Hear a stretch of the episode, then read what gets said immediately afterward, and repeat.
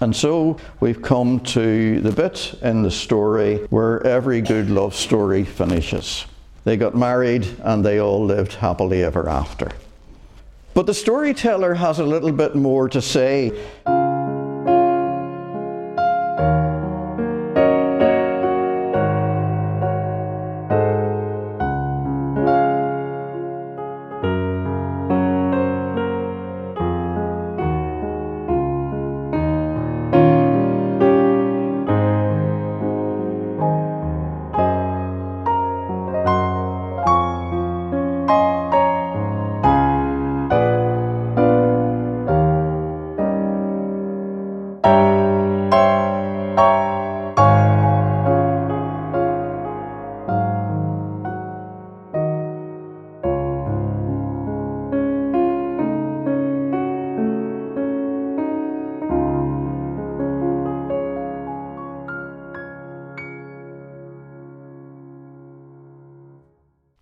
Story began with a famine in Bethlehem.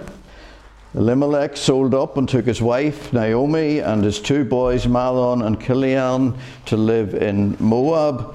But in Moab, tragedy struck. Elimelech and Mahlon and Chilion all died, leaving Naomi alone, a widow in a strange land, to fend for herself.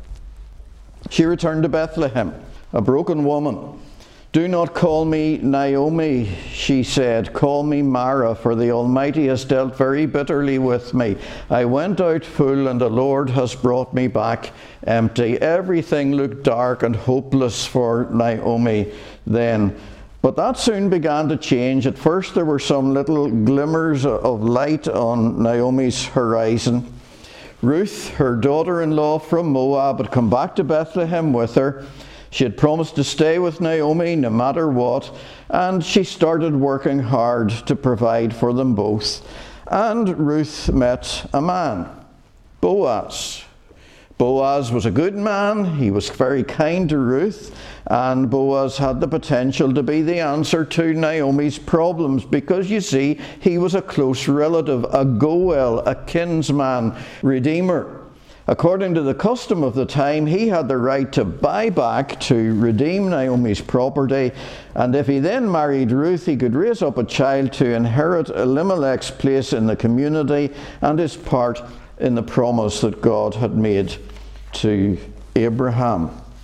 So, glimmers of light on Naomi's horizon. But of course, Naomi didn't see that at first. Often you don't when you're grieving. But as those glimmers of light grew brighter and brighter, she came to realize God has not forgotten. His loving kindness is everywhere, even in bad times. God is at work behind the scenes. The Lord's kindness, Hesed, remember that Hebrew word? The Lord's kindness or Hesed has not forsaken the living or the dead. The Lord's kindness, the Lord's Hesed his pity, His tenderness, His loving kindness, His mercy, His grace, His love, His commitment, His loyalty, His faithfulness, all of those things wrapped up together strong, steadfast, unchanging, unconditional, loyal love. Naomi came to see that God's Hesed pervades absolutely everything. And the story continued to unfold. Boaz, with a little bit of clever encouragement from Naomi, agreed to marry Ruth. The only obstacle that stood in the way was removed, and the whole community approved and gave Boaz their blessing. And the elders said, May Ruth be like Rachel and Leah. May you have lots and lots of children. May you prosper and be famous. And may your house be like the house of Perez. May your house be like the house of Perez. May it be that through your line, the line of your descendants, that the promise God made to Abraham will be fulfilled. That was some blessing they gave to Boaz and Ruth. And so we've come to the bit in the story where every good love story finishes. They got married and they all lived happily ever after. We've come to the happy ever after bit. But the storyteller has a little bit more to say than that. So we're going to see now how he concludes the story. We're going to read from Ruth chapter 4 and verses 13 to 21. So Boaz took Ruth, and she became his wife. And when he went in to her, the Lord gave her conception, and she bore a son. Then the woman said to Naomi, Blessed be the Lord who has not left you this day without a close relative, and may his name be famous in Israel. And may he be to you a restorer of life and a nourisher of your old age. For your daughter in law who loves you, who is better to you than seven sons, has borne him. Then Naomi took the child and laid him on her bosom, and became a nurse to him. And the neighbour women gave him a name, saying, This is a son born to Naomi, and they called his name Obed. He is the father of Jesse, the father of David. Now, this is the genealogy of Perez. Perez begat Hezron, Hezron begat Ram, Ram begat Amminadab. Amminadab begot Nahshon, and Nahshon begot Salmon, Salmon begot Boaz, Boaz begot Obed, Obed begot Jesse, and Jesse begot David. Ah, a wee baby, a baby boy. What a blessing for Ruth.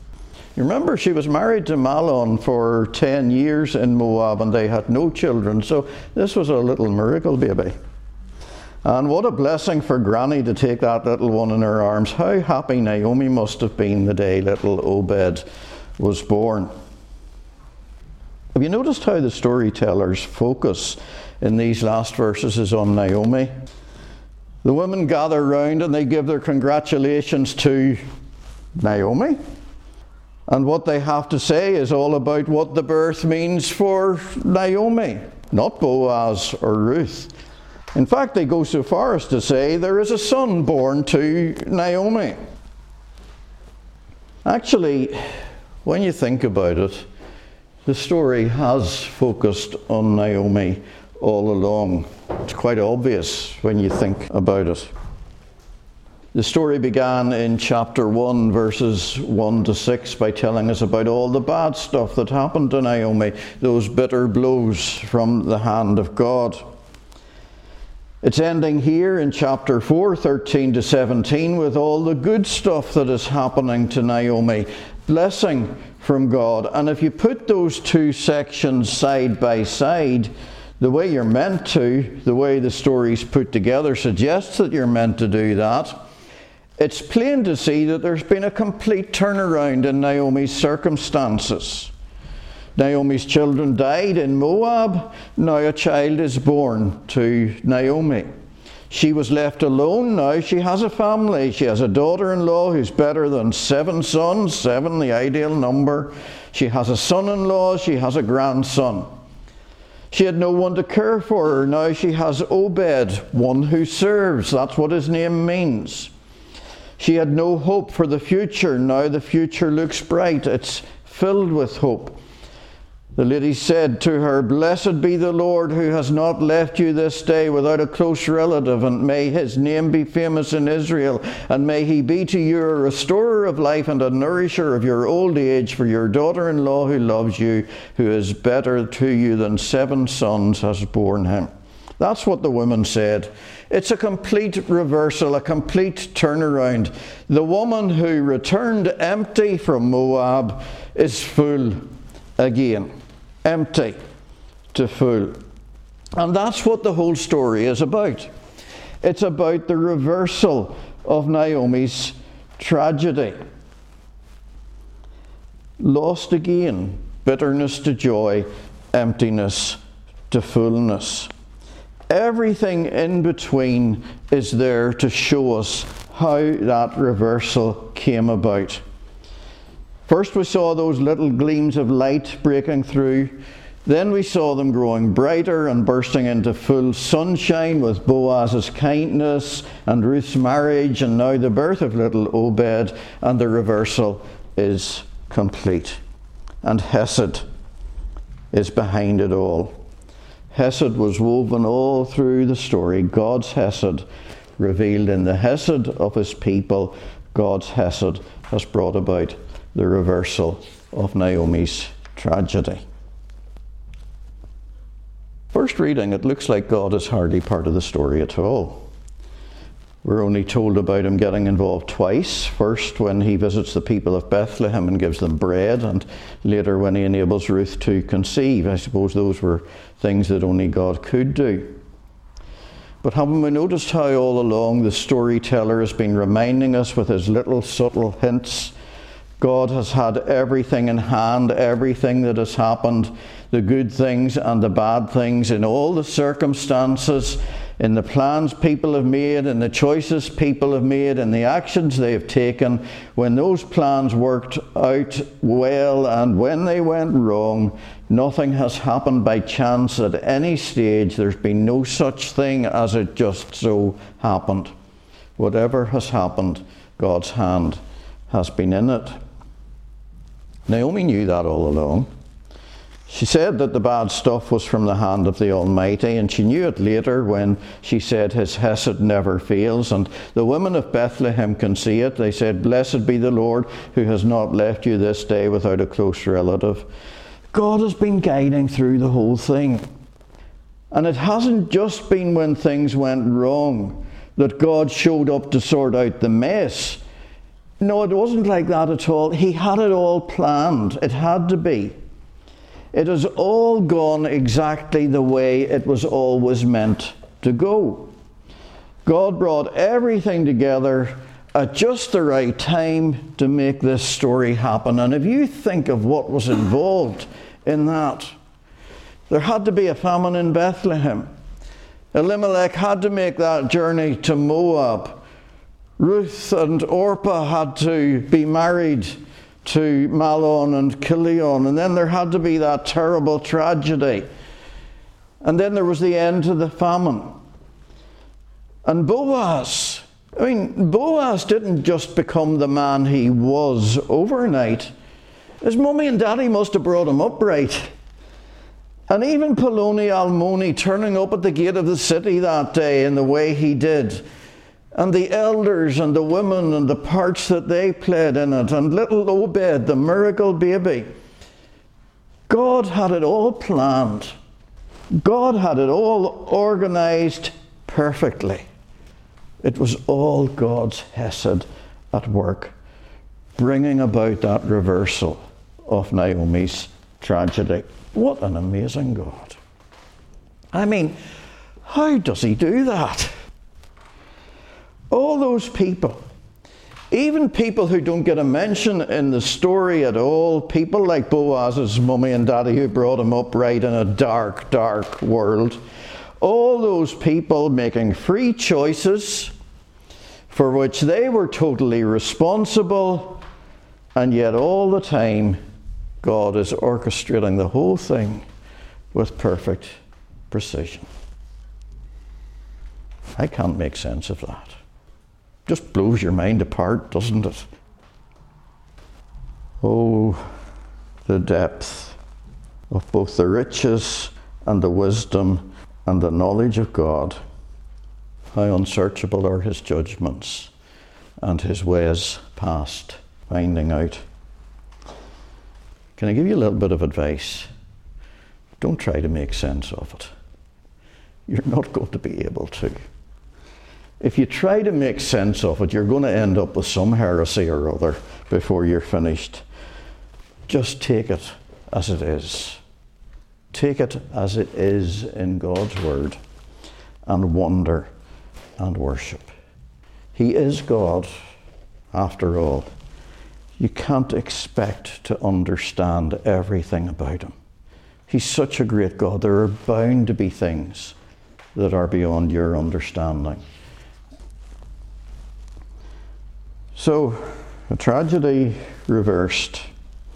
If you could imagine yourself reading this story for the first time, I think you might be struck by the apparent uncertainties and all the ups and downs as the story unfolds. In fact, you could say it seems like nothing has been straightforward and predictable. You just think of how many times we've been kept guessing. How many times have we thought, oh no, what's going to become of Naomi? Will Ruth really stay with her? How are they going to survive? Does Boaz like Ruth? Will he marry her? Is Boaz thick or what? Why is he not asking her? Will Naomi's plan work? What if it all goes horribly wrong? Is Poloni Almoni going to come in and spoil everything? Naomi's tragedy has been reversed, but what a bendy road we have travelled with her. It's been a bendy road as we have seen it, and it was a bendy road as Naomi saw it, and Ruth and Boaz, but God was never in any doubt about what was happening and where things were going. He knew what he was doing at every twist and turn along the way. The road to heaven is always bendy. From where we see it, there are tragedies, there are disappointments, there are uncertainties, there are times when the going is tough, there are times when the way forward seems to be blocked to us, there are times when the journey seems to be impossible.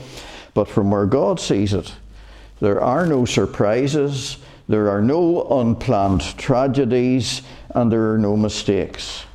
From where God sees it, the end point is guaranteed, and everything along the way goes exactly according to plan. And everything along the way is good, even the things that look bad, because God is a God of Hesed.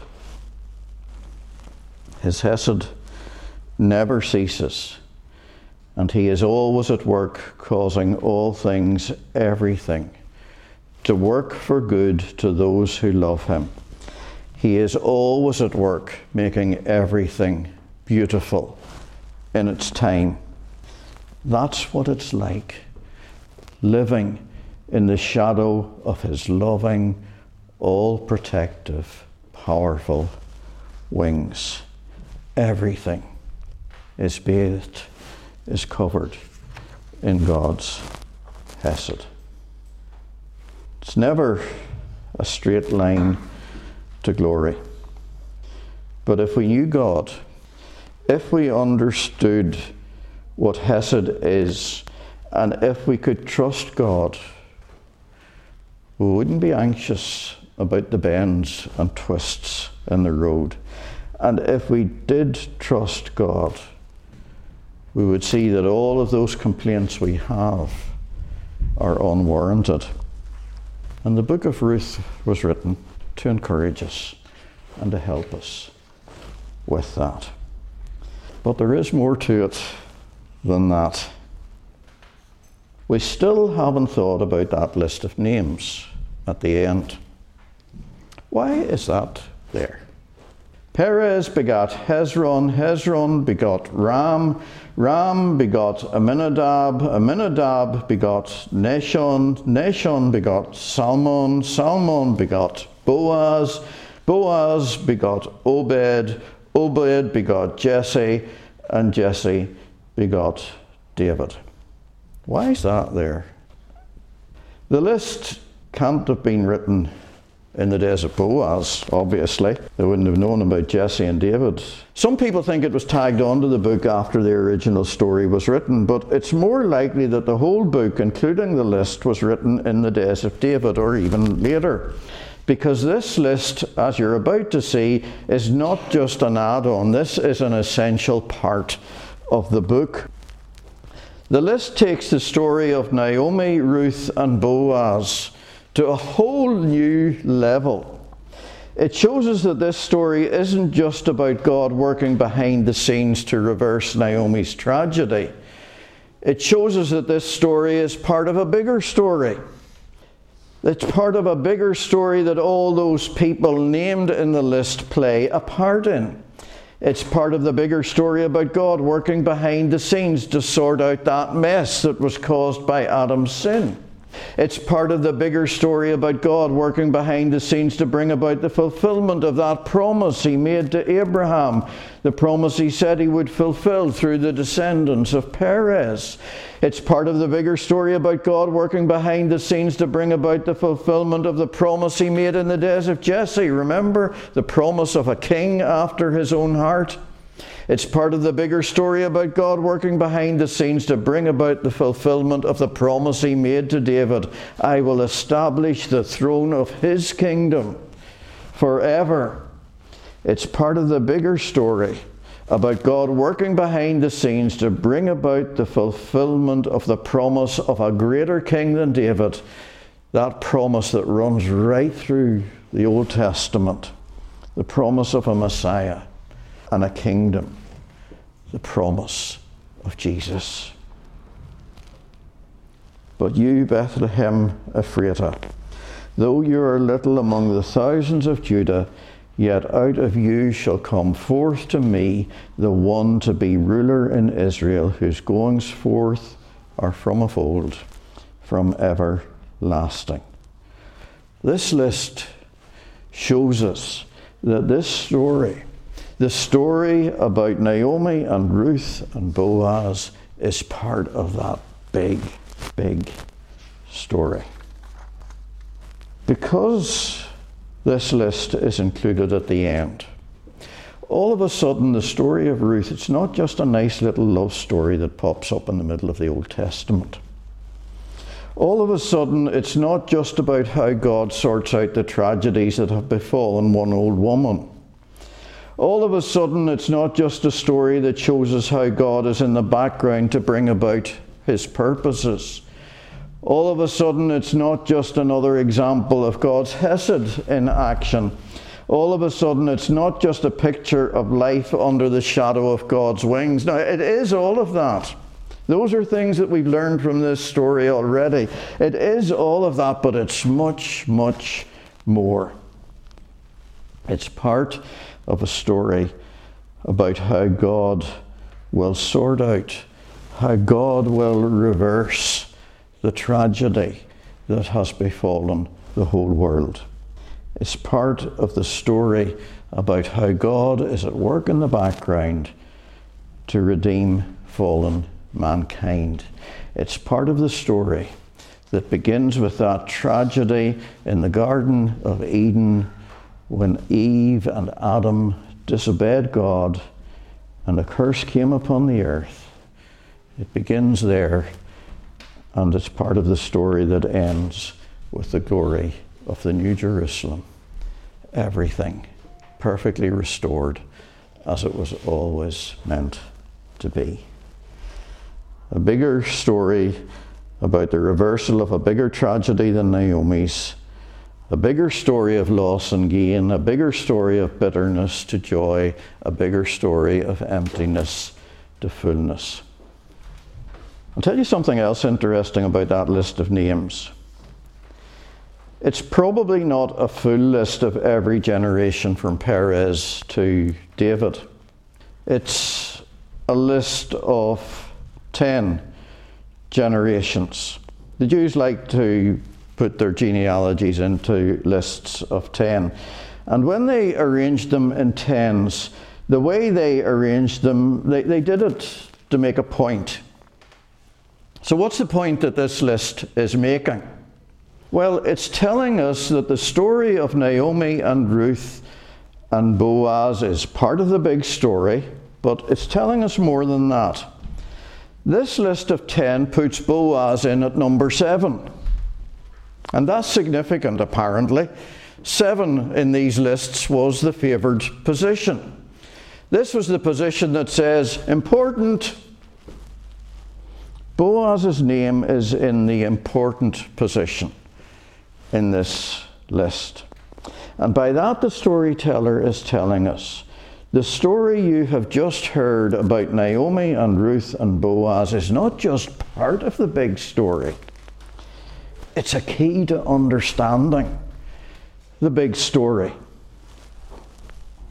You see, just like Naomi's path to fullness was not a straight one, and just like your path to heaven is not a straight one, the path of that bigger story is not a straight one either. From where we see it, as we look back at history, we see tragedies, we see setbacks, we see failures, we see opposition, we see disappointments. There are times when it looks impossible that God's kingdom will ever come. But from where God sees it, there are no surprises, there are no unplanned tragedies, there are no mistakes. The end point is guaranteed and everything is going exactly according to plan. And everything along the way is good because it's all happening under the shadow of God's wing. And God is a God of Hesed. Remember when we started out? Bad days, the days of the judges. There must have been such discouraging days for the good people of Bethlehem and others like him. Those people who were struggling to remain faithful to God. And look what was going on around them in the country. People had turned their back on God, they had no time for Him. They opposed the people of God. People who wanted to stay faithful to God when everything around them and everyone around them had turned their backs it must have looked like that big story had been derailed. They must have thought, how can that promise to Abraham ever be fulfilled? How are we ever going to see that kingdom that God promised, that everlasting kingdom where there will be perfect righteousness and justice? It must have looked like the promise would never be fulfilled. So, what did God do? He gave them this wee story to help them. He gave them this wee story to say, Trust me. I know what I'm doing. And it's all going to work out just fine because I am a God of Hesed. And some people say that these are dark days, the days we live in, and yes, they are. The church seems to be on the back foot. There's opposition to the gospel from those outside, and there's compromise, and there's unfaithfulness, and there's idolatry on the inside. But, folks, God is still a God of Hesed. The Lord's kindness, the Lord's Hesed, has not forsaken the living or the dead. Some say these are dark days, but I think honestly we're only seeing the tip of the iceberg. I hope I'm wrong, but I think it's going to get worse before it gets better. Have confidence in the God of Hesed. Stay faithful, good people of Bethlehem. Stay faithful and pray. Show your marvelous loving kindness by your right hand, O you who save those who trust in you. From those who rise up against them, keep me as the apple of your eye. Hide me under the shadow of your wings. Pray like that. Pray like that for yourselves and for one another.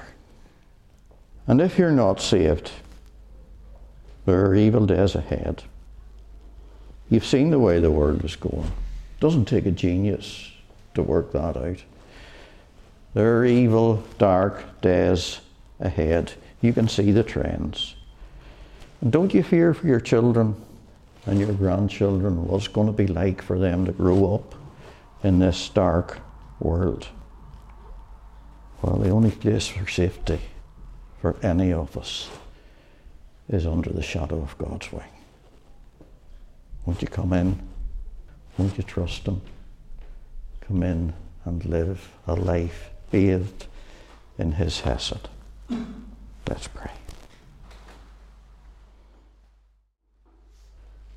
Yes, our Father, these are dark, dark days. Sometimes we get discouraged.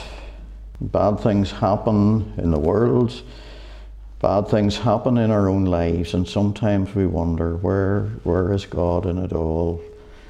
What happened to the promises?